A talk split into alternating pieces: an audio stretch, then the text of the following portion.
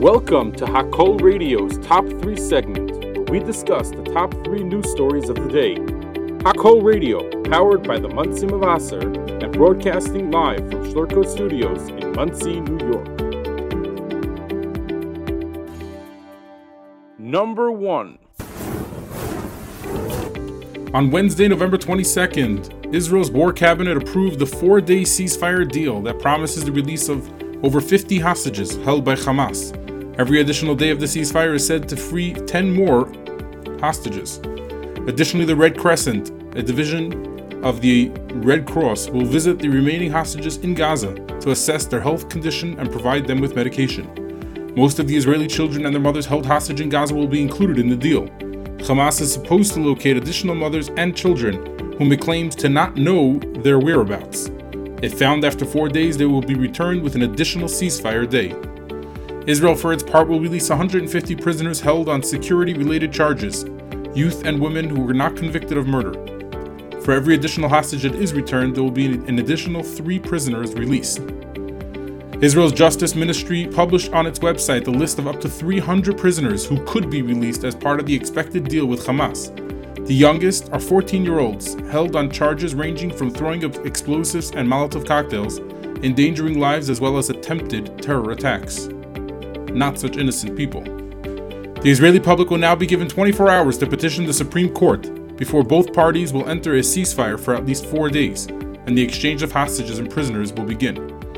US President Joe Biden welcomed the deal, saying, quote, I'm gratified that these brave souls who have endured an, endured an unspeakable ordeal will be reunited with their families once this deal is fully implemented.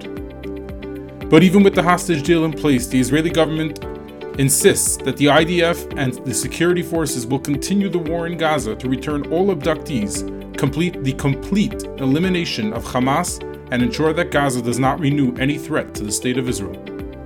Overnight, the Iron Dome system intercepted the object that triggered hostile aerial infiltration alerts near the community of Hanita. The IDF also conducted an overnight operation in Tulkarem in the West Bank. The troops reported killing five terrorists. On Tuesday, November 21st, the IDF's Givati Brigade's combat team executed a targeted raid on the headquarters of Hamas's Northern Brigade. The strategic strike took place in the upscale Sheikh Zayed area, situated in the northern region of the Gaza Strip. This affluent neighborhood is known to house numerous senior officials of the Hamas organization. The decision to raid this particular location underscores the audacious nature of the mission, given the neighborhood's luxury status and the presence of high ranking Hamas members. The operation was aimed at dismantling key Hamas infrastructure strategically positioned within civilian populated areas. Number 2 Bahrain's finance minister quelled concerns that Israel's war with Hamas could negatively impact progress between the Abraham Accords partners. While attending the Future Investment Initiative conference in Riyadh, Bahraini Finance Minister Sheikh Salman bin Khalifa Al Khalifa addressed concerns that the fighting might force regional integration to take a step back, saying that the opposite must occur. The finance minister argued that the quote traditional lines that have existed, referring to ethnic and religious lines that used to inform discourse, should be ignored, and those who are quote looking to destroy should not be part of determining the future of the region.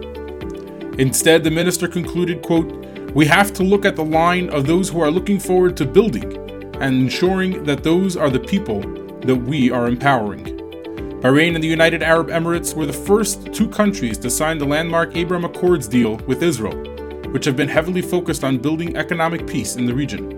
Since the outset of the war on October 7th, Manama and Abu Dhabi have condemned the massacre of civilians. On Wednesday, November 22nd, at the United Nations, the Bahraini mission reiterated its call for an immediate ceasefire and to provide protection to civilians in Gaza and Israel. The Bahraini ambassador to the United Nations addressed the Security Council emergency meeting on the situation in Gaza and Israel to demand that all prisoners, hostages, and detainees must be released and that medical aid, food, water, and fuel be allowed into Gaza.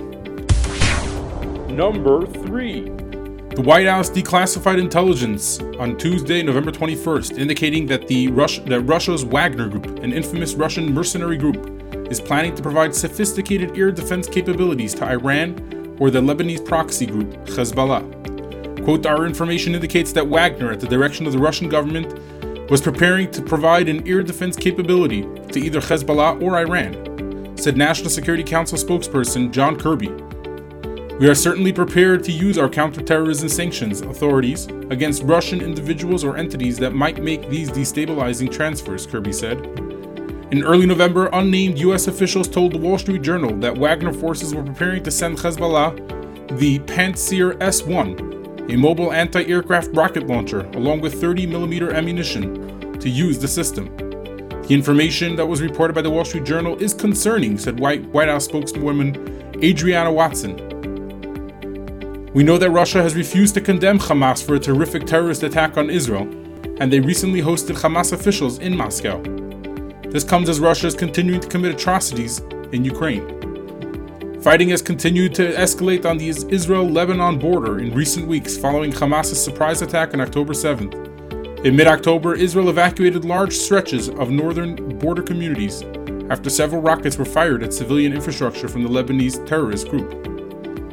On Tuesday night, local time, November 21st, Israeli Foreign Minister Eli Cohen warned the United Nations Security Council that its failure to fully implement Resolution 1701, passed by the body at the culmination of the 2006 Second Lebanon War, outlining the disarmament of Hezbollah, would likely lead to a broadening of the current conflict. Quote, for the good of regional stability and to avoid further escalation, the next session of the UN Security Council must adopt a totally different approach in order to end the dangerous violations by Hezbollah and other terrorist groups on the border, said the minister. Thanks for tuning in to the Top 3 segment live on Hakol Radio and have a great day.